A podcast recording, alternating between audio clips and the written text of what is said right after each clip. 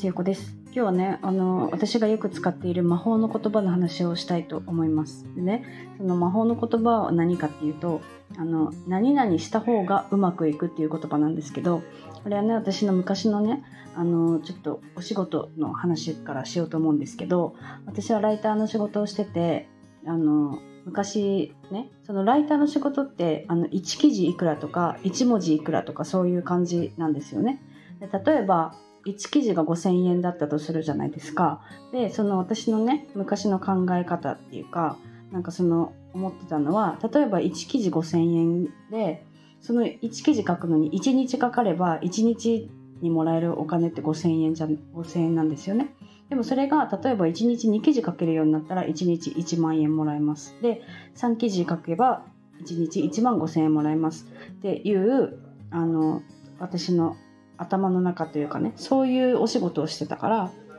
なんかこうライターの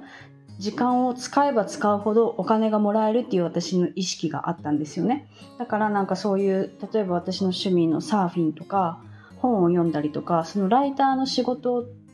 というかお金に直結しないことに時間を使うのがもったいないって思ってしまってた時期があったんですよ。もうとにかくお金が欲しいみたいな時がねあってでそそのお金をじゃあ得るために何をするかってそのライターの時間を増やしていっぱい記事を書くっていうことしか私が頭のな頭の中にそれしかない時期があったんですよね。で結局でもそうやってするのの何が良くないかっていうとあのライターの仕事だけしかしないとやっぱりそのインプットの時間もないしあの気分転換をする時間もないから結局ねそのいいその仕事のパフォーマンスが良くなくなっていくんですよね。で結局それを私はねサーフィンをすることであの健康も維持できるしリフレッシュもできるしサーフィンってやっぱりその裸足になってね海に入ったりとかするし体を塩水につけるからねなんか本当にそのいろんなものが浄化されたりとかねそういうなんか効果もやっぱりあるんですよ。でまあそのサーフィンが好きっていうのがもちろんあるあるからそうなんですけどその適度にね疲れるから睡眠の質も上がったりとかいろんなところでそういうねあの私的にはねあのそのサーフィンってにが体に与える影響って結構大きいんですよね。その体力的なものもそうだし精神的なものも。でもなんかやっぱりそのライターの仕事でたくさんお金をもらうには私はそうやって時間を増やせばいっぱいお金がもらえるっていう感覚で昔はいたからそうやってサーフィンの時間をすごい減らしたりとかしてたんですよね。でその時になんかその考え方が良くないって思うようになってから私はねサーフィンした方があのうまくいくっていうことをねあの自分に言い聞かせるようになったんですよね。それがその最初に言った魔法の言葉なんですけどなんかねそれを言うことで私は精神をまず安定させてたんですよね。なんかそのサーフィンに行くことであ仕事の時間が減ってしまうみたいな考えだったのをサーフィンに行く方がうまくいくっていうことで私は心を落ち着けてたんですよね。なんかそうでもしないと趣味の時間が取れてなかったのもすごく嫌だったんですけどでもそれをこうあえてちゃんと言葉にしてサーフィンをする方がうまくいくっていうのを言うようになったら本当にそうやってサーフィンをする方がうまくいくようになったんですよ。なんかその仕事の時間が減ってるんだけど集中力が上がったりとかそのおかげでパフォーマンスが上がったりとかね仕事の時間が短縮してるはずなのにやる量は変わらなかったりとかまたそこからそのサーフィンすることで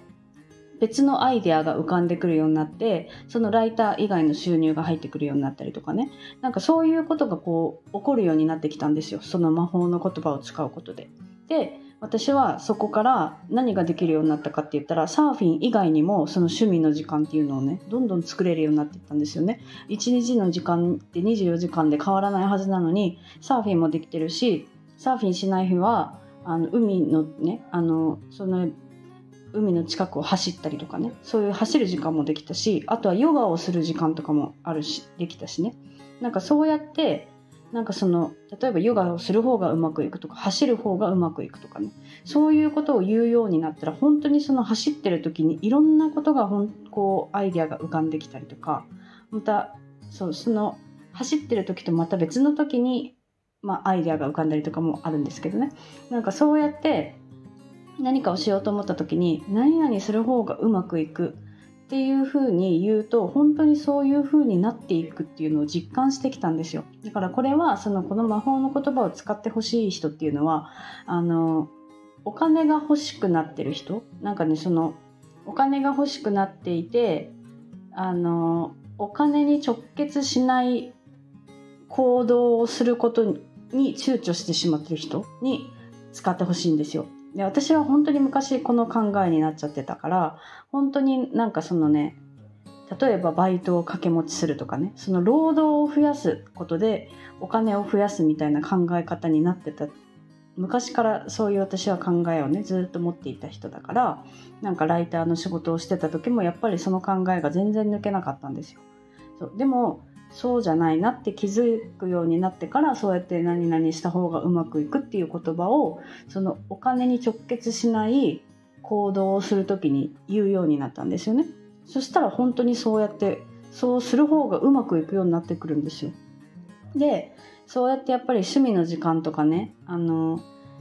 大切にしていくとお金に直結しないと思っていたものでも本当はお金にこうやって関わってくるというかこう直結あのね直接関わることではないけど間接的にお金が入ってくることにつながってることに気づくようになっていくんですよ。これはなんかちょっとあの例例を出すと前も多分言ったと思うんですけどね。私はそのサーフィンが好きでサーフィンを趣味でやっているけどサーフィンをしたからってお金をもらえるわけではないんですよね。そのプロサーファーでもないし。サーフィンの YouTube とかをやってるわけでもないからサーフィンをすることで直接お金をもらってるわけじゃないんですけど例えばあの私はサーフィンをして海の中で出会った人が私の Kindle の本を買ってくれたとかそうやってモニターさんとして募集をしてくれたとかそういうことがあるからやっぱりサーフィンをしてたからこそそうやってその今のその収入につながっていることが起きているんですよね。そうだからなんかその昔はねその全てお金に直結する行動以外はやりたくないみたいなここう考えになってた時があったんですけどなんかそうじゃないよっていうのをねあのこの魔法の言葉を使うことであの実感っていうか体感できるようになってきたから本当にそのちょっとこうとらわれてしまって考え方にとらわれてしまってる人にねこの何々した方がうまくいくっていう言葉をねちょっと使って日々のね生活してみてほしいなと思ったからね今日はこのお話をしました。はい。では今日も聞いていただいてありがとうございます。